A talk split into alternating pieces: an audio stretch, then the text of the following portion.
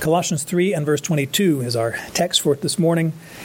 Continuing our study, verse by verse through Paul's letter to the Colossians, verse 22 continues his discussion about household duties, or as one preacher said uh, in, in this greater context of verses uh, 18 to, to uh, chapter 1 verse chapter 4 verse 1 that a new man makes a new home the new man who we are in Christ how ought a Christian household look? What should be the characteristics of it? We've seen that in relation to wives to husbands, husband to wives, children to parents, fathers specifically to children. And now we're looking at slaves, and we think, slaves? What are we talking about slaves for? From the earliest time in human history, and I didn't notice I didn't say prehistoric because there's no prehistoric time. If you want to talk about prehistory, it's eternity. It is outside of time. But everything from the very beginning, right? Genesis 1 1 says, In the beginning, that's the beginning of time, God created the heavens and the earth. And so there is the beginning of history, and that history is recorded for us, a lot of it here in the scriptures. Anyway, we see very at the very beginning of history how slavery was practiced. Not mean it was not endorsed necessarily by God, but just because we live in a fallen, cursed world, we see how different economic structures have come into being, how the difficulties, the as God said in, in Genesis 3, the curse upon Adam, and by the sweat of your brow you will labor, and the ground is going to issue forth thorns and thistles, and it's going to be bad. It's good for Eeyore, right? Donkeys like thistles, but but not for people. It's bad stuff. And through all the difficulties, the distresses, the disappointments, you plant a crop and you don't get to harvest it.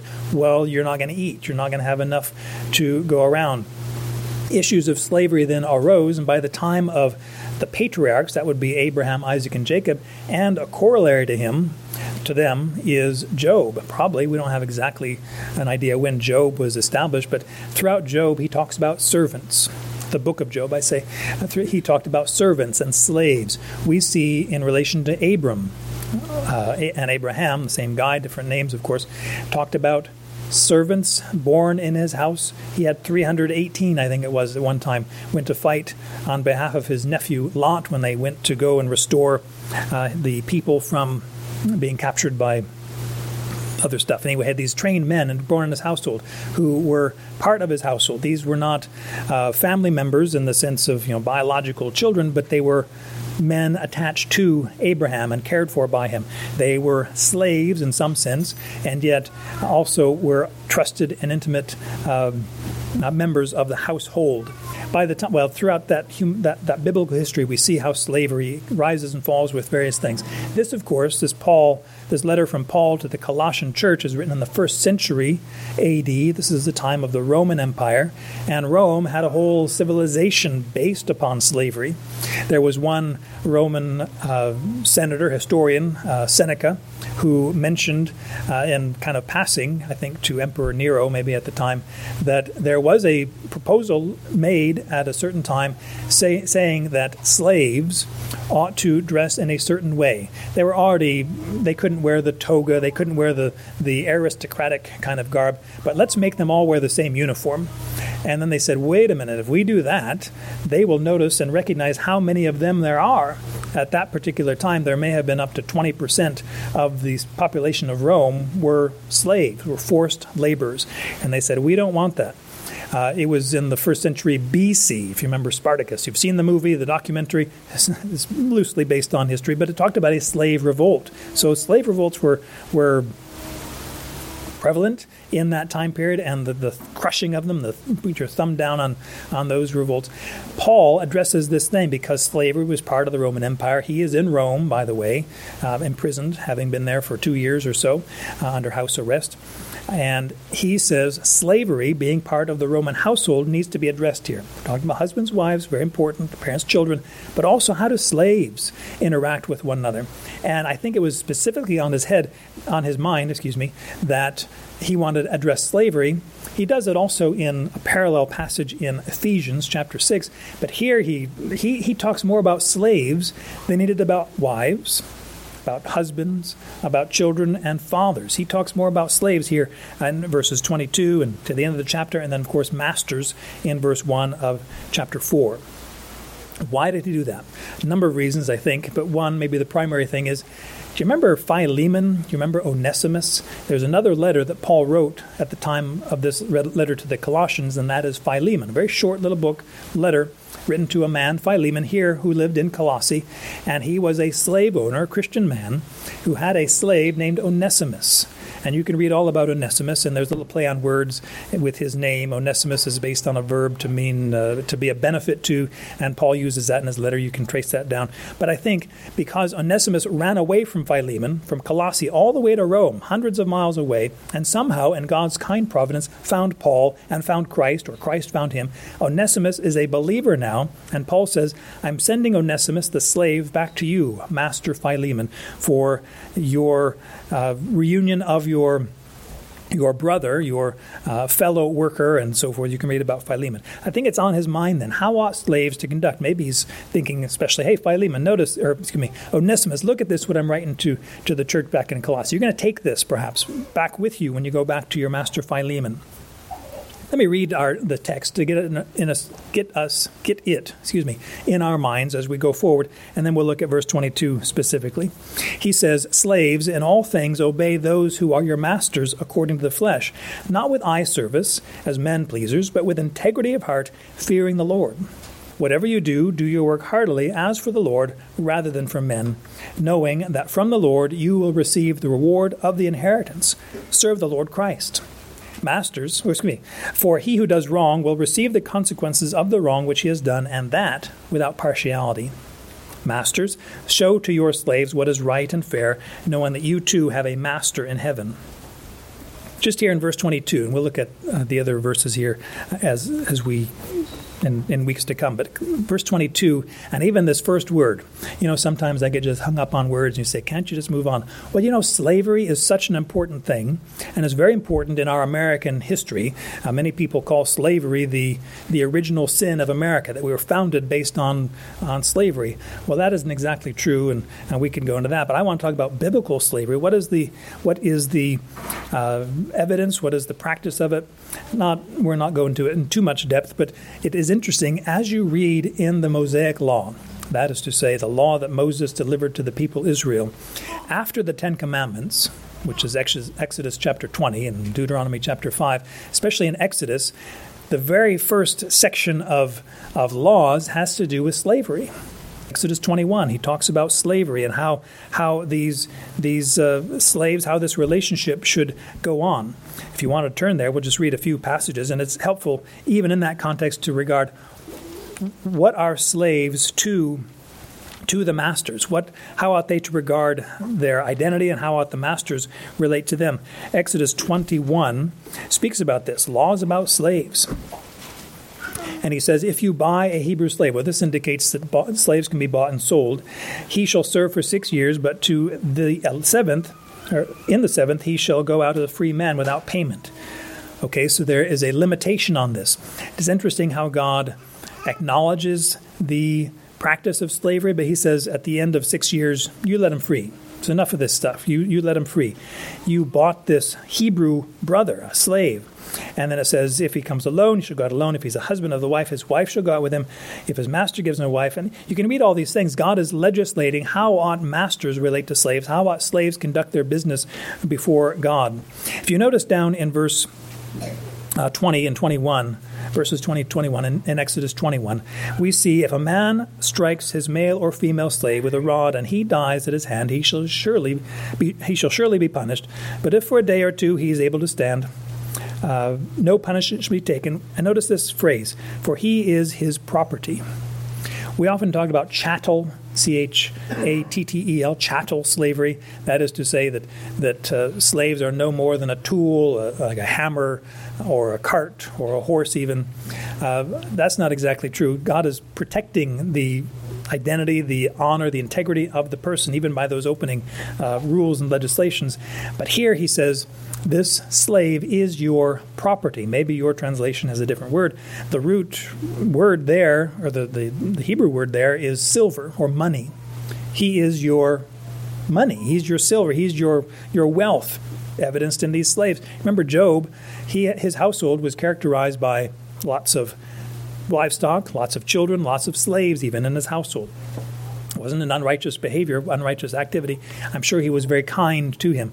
Paul will talk about masters in relation to slaves. But here the, the concept is slavery does have a sense where you are your master's property. You are under that master's, that Lord's control and concern and responsibility. It doesn't mean that that master can misuse you. Paul says in verse 1, of course, do to others, essentially, do to others as you'd have them do to you. Uh, not the word, the kind of controverted commandment, uh, do to others before they do unto you. Make sure you get your, your get in before they get to you. No, you lay down your life. You serve. You think, you remember you have a master in heaven yourself, and he will give the inherit the reward of the inheritance. You serve the Lord Christ. This idea of slavery is old. It's not a new phenomenon. It's not an American phenomenon. It's not even ultimately uh, a, a racial phenomenon maybe had that connotation here in America over the last uh, beginning in the 1600s, but but it, in the in the Bible and biblical record and, and throughout history, it hasn't been based on uh, color of your skin or, or what country you're from.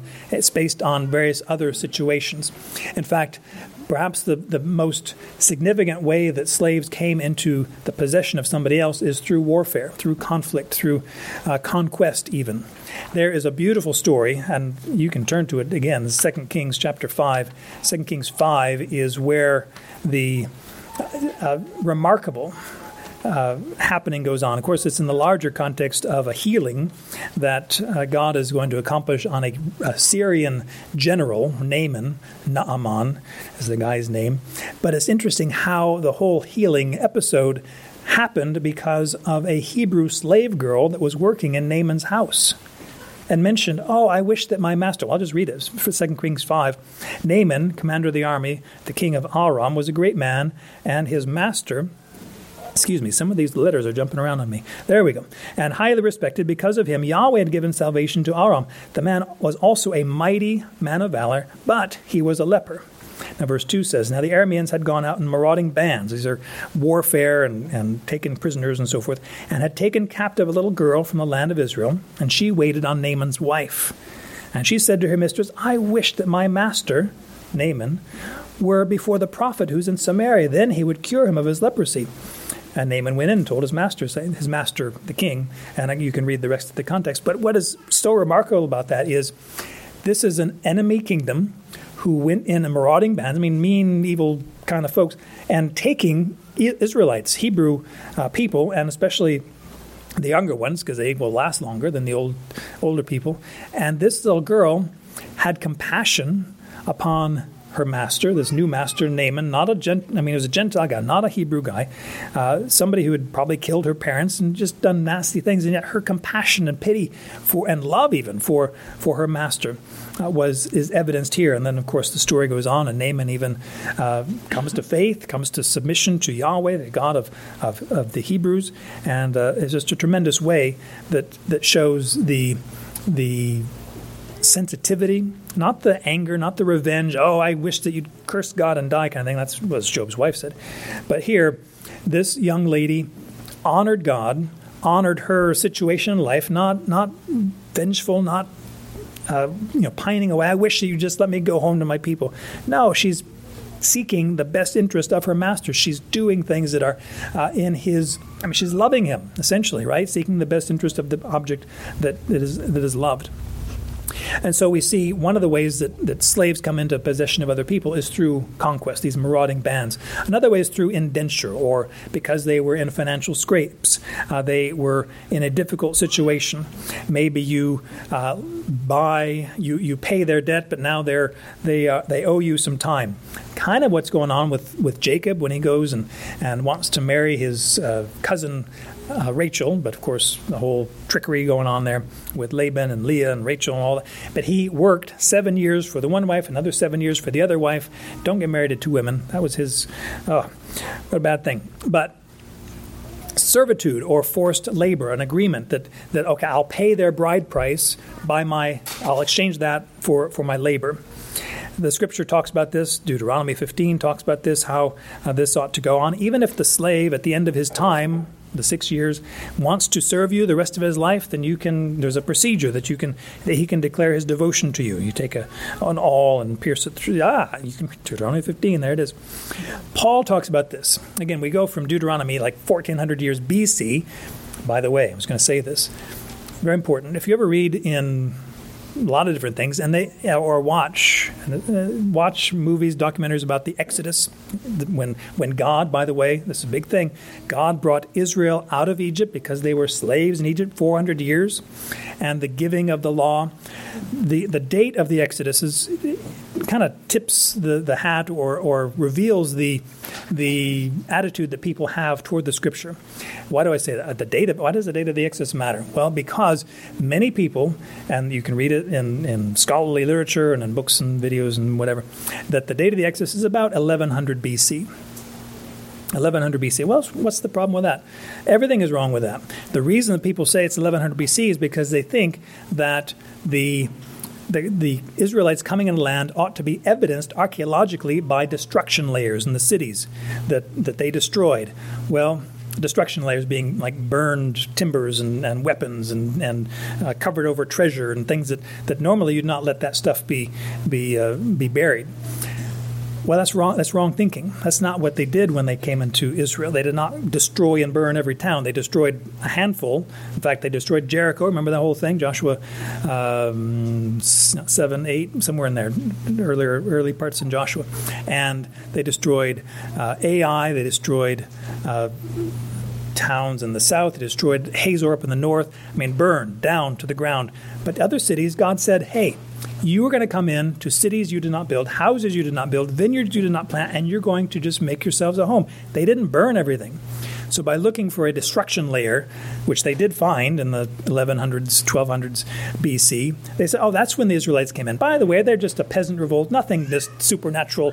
Uh, signs that God was doing, the the river turned to blood, and the frogs and the flies and the gnats. No, nothing like that. It was just a peasant revolt. They're coming out of Egypt. No, this is anti supernatural, false reading the scriptures. My point is if you see something that says 1200 BC Exodus, don't believe it. It's 1446 or 1445, but it's 400 years after uh, Jacob and his family came down into Egypt. All that to say is God brought them out of Egypt. They were slaves 400 years, and now God brought them out. And because you were slaves in Egypt, you remember how ought you how you ought to show kindness to other people. You didn't like being mistreated. You didn't like being beaten and, and enslaved all that time. You didn't like all that that forced labor. So you be mindful how you treat one another. You be mindful how you treat other people as you go in. You're going to be destroying these other nations, these Canaanite nations. One of the, of course, that they didn't destroy was the Gibeonites. You can read all about that in Joshua. But they became forced laborers, drawers of waters and hewers of wood for all that, that time. Much is written about in the Bible about slavery. Paul speaks about it in 1 Corinthians 7. Of course, this is the context of marriage and, and, uh, and divorce and, and these different things that are going on. But he says about slavery um, in uh, 1 Corinthians 7 and verse 20, he says, Each man must remain in that condition in which he was called. Were you called while a slave? Don't worry about it. But if you were, are able to, if you are able also to become free, rather do that. So he says, look, if you can become free, great. But if you can't, you be the best slave that you can in your present situation.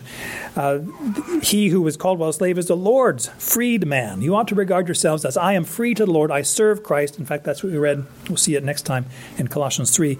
It's the Lord Christ whom you serve. And you can read other things there in 1 Corinthians 7 uh, 20 through 24. Uh, there's no distinction. We read earlier in Colossians 3, there's no distinction, distinction between Greek and Jew, circumcised, uncircumcised, slave, barbarian, Scythian, slave, or free man, but Christ is all and in all.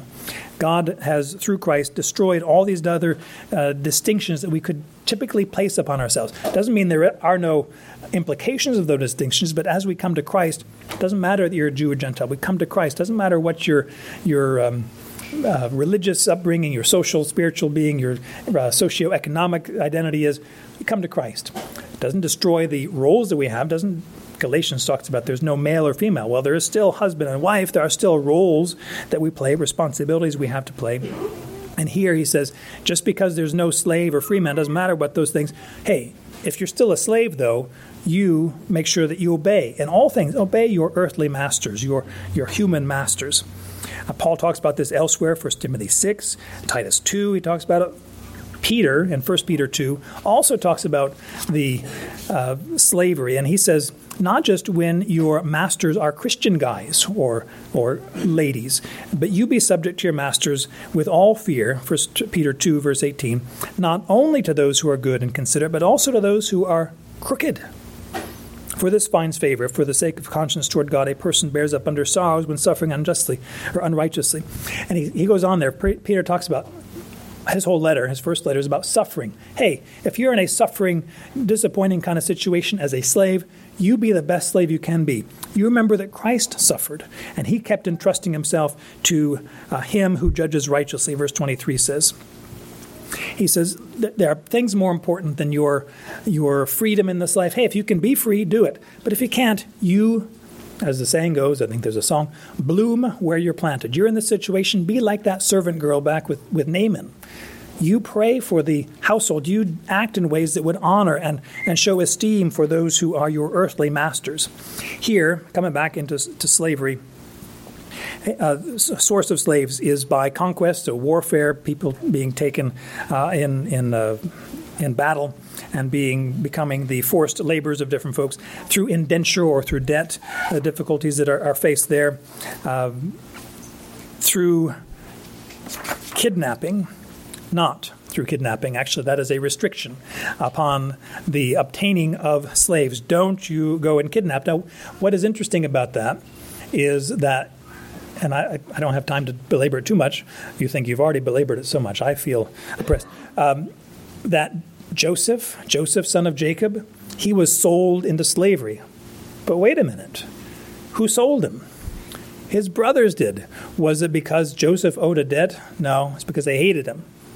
He spoke negative things about us.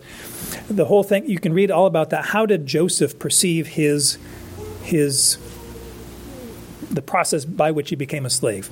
In some regards, he says, I was sold into slavery, but in Genesis 40 and verse 15, when he's talking to other people about his situation, he says, I was in fact stolen from the land of the Hebrews. Stolen is this word that uh, elsewhere translated as kidnapped. I was taken, I was snatched away. Uh, Exodus 21 and verse 16 says, He who steals or kidnaps a man, whether he sells him to whether he sells him or is found in his hand, shall surely be put to death. If Joseph regards his his slavery as be, as a result of being stolen, then all of his brothers, Reuben and the whole lot of them, ought to be put to death. Now, of course, that happened before the giving of the law, so that you know this Exodus 21, uh, verse 16, was not in force at that time. But the point is, they were guilty. They did what was evil. They lied to their father. They deceived him, which is, was bad, bad news. The idea of kidnapping is also mentioned in 1 Timothy, 1 Timothy chapter 1 and verse 10. Uh, the law is not made for good people, but for kidnappers, those who steal people. And even in Revelation 18 talks about those who trade human souls, human lives. So kidnapping is not not a good way. You don't just take people. By the way, we're coming up upon uh, an international holiday, and now you think, which one is that? St. Patrick's Day, where everybody's Irish for at least one day. Do you know St. Patrick wasn't Irish? I mean, what? Destroy my world in one moment? No, Patrick was not Irish. He's British, English, Welsh but he was taken as a slave to Ireland, and that's and he was saved in the course of, of, escaped, of course, saved and went back to Ireland and was an agent of God's miraculous redemption of that land out of darkness, out of just pagan whatever. And Patrick was so powerful, showing compassion even upon his his uh, uh, enslaving a nation. Paul says here, slaves in all things obey. Very similar to what, God, what Paul said to the children back in verse, um, whatever verse it was, when he said, Children, obey your parents in all things, for it's fitting or pleasing to the Lord. Here he says, In all things, obey. In other words, there aren't very many things where you should disobey, which is to say, just obey. Obey what they want you to do. Go draw the water, do this, clean this, do that. Did you know slaves, especially in the first century, you could find them in pretty much every tier of society. They were doctors, physicians, lawyers, they were accountants, they were cooks, they were clothing. Uh, um, seamstresses, they or seamsters is that how the is a guy? I don't know. You figure that out.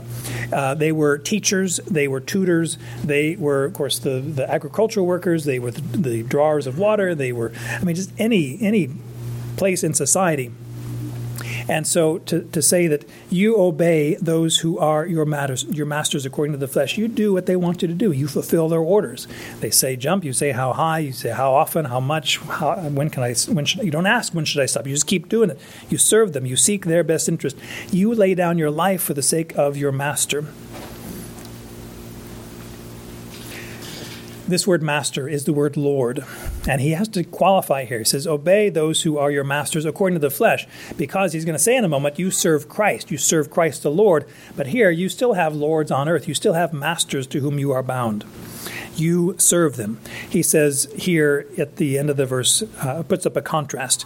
Uh, Obey your masters according to the flesh, not with eye service as men pleasers, but. So it's not this way, but this way this way over here, not with this way, is how you would normally want to do it. You would make out your life in such a way that, yeah, I mean, I, am serving, I'm obeying my master, you know, uh, as long as he's looking at me, or or at least to get his attention, or to make it go well with me. I'll do what I have to do, but I don't like it. I'm not going to do my my the best job. If I were working for myself, you know, I don't want to, um, you know, there's there's no way ahead for the little guy, et cetera. The big big guy always gets out.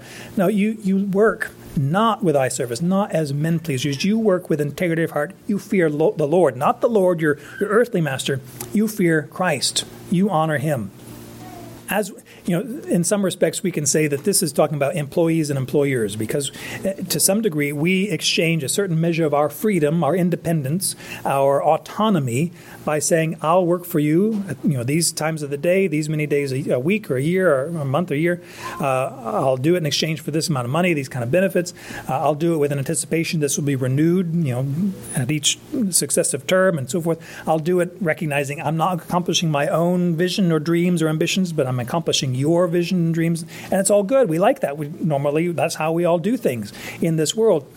So, what are you doing? How are you fulfilling that? Are you doing it with eye service as men pleasers? Are you doing it with integrity of heart, fearing the Lord? Paul often likes to coin terms, not like uh, to, to, create terms. He likes to put words together, make compound words. This word "eye service" is basically that. It takes the word for "eye" and puts the word takes the word "service" and puts them together and says this is eye service. And yet, what do you mean by that, Paul? What are you talking about here? Some have regarded it as a service that is performed only to make an impression in the owner's presence which is as I'm doing as long as that person's watching me. But after I'm going to slough, after he's he or she is gone, I'm going to slough off. I'm going to read my book. I'm going to, uh, you know, go and have some little me time. No, you do it not only to get their attention, not only to to prove that prove to them that you're doing what they required you to do, but you work with integrity of heart, as we'll look at in a moment. Don't do it to impress others. Don't do it to attract attention. You know, we're working feet. Look at the sweat on my brow. All this kind. Of, look at how hard I'm working. Don't draw attention to yourself. Just do your work. Just do what they've asked you to do. Don't do it just for outward compliance. Don't do it only when the master is watching. He says, don't be with eye service. And the motivation here is as men pleasers to have a, uh, a whole, the whole motive is that we would create a favorable impression upon the other person. What is our motive? What should our motive be?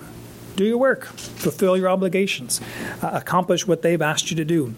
Don't do it for um, to be uh, obsequious, obsequious obedience. You know what that is? Uh, um, uh, you know, kissing the ring, or, or, or just doing things to, to make the boss happy with you, or to be pleased, or to try to get promotions. No, you just do your work.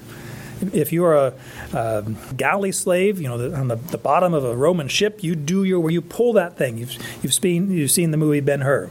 Um, I was going to say Spartacus had the same master. Now that was Kirk. Anyway, uh, Ben Hur talks about a galley slave, and they pulled that thing and, and just do it, and then now they go to war, and, and all this goes on there. You do it not by way of eye service, not by way of men pleasers. You do it because you're serving not this earthly master.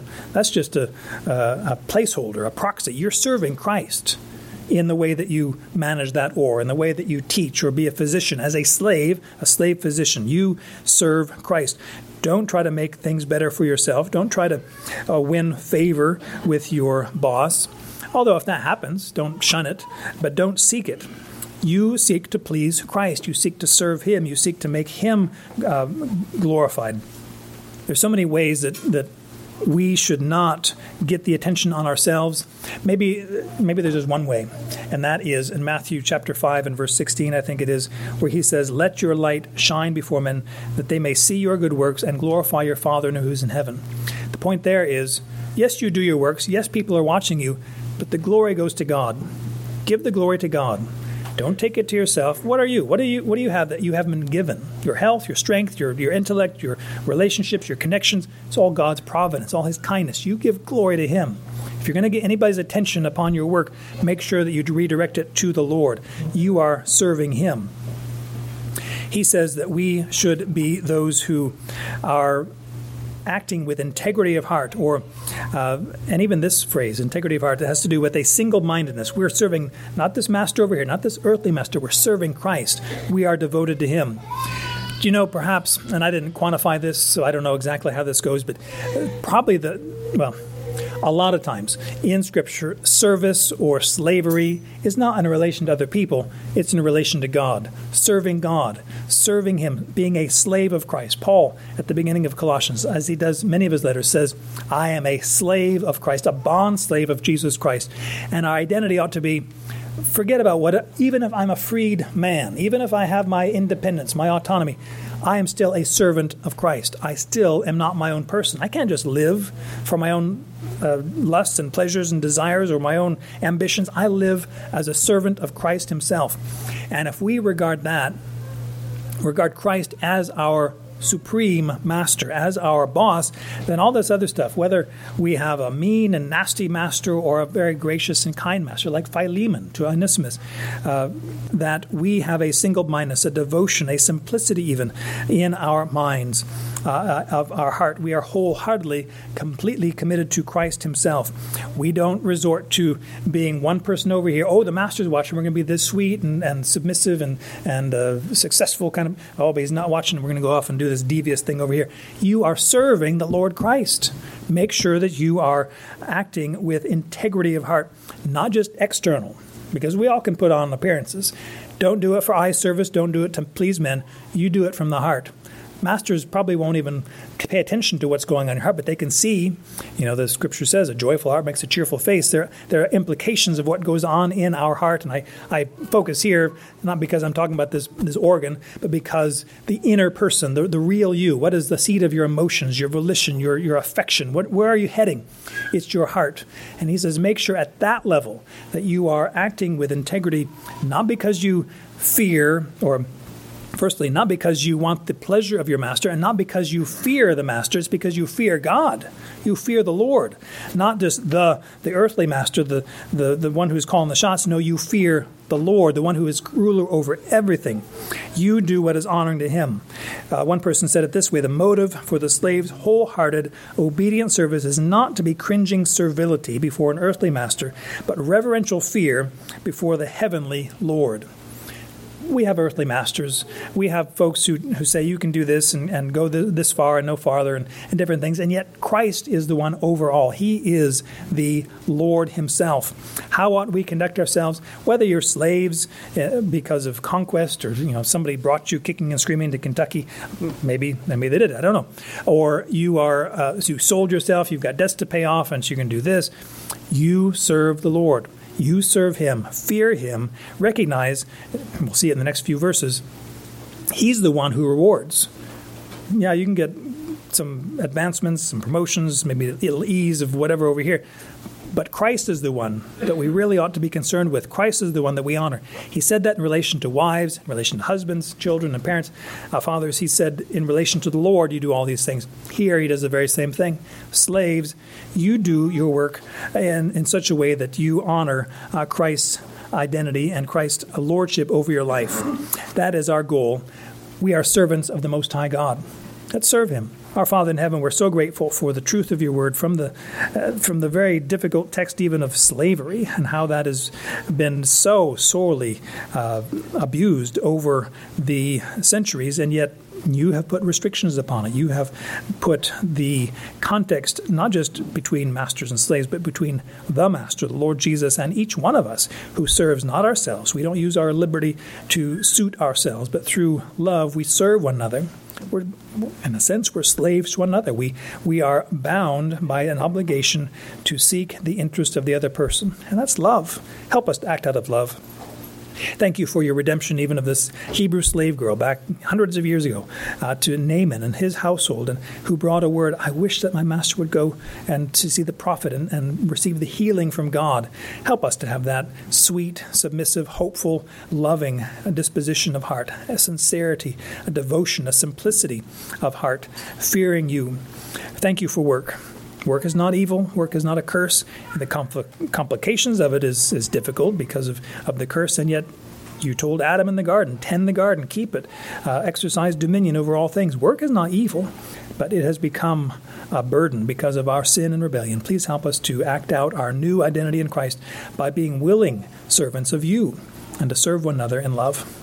We are thankful. Pray In Christ's name, amen.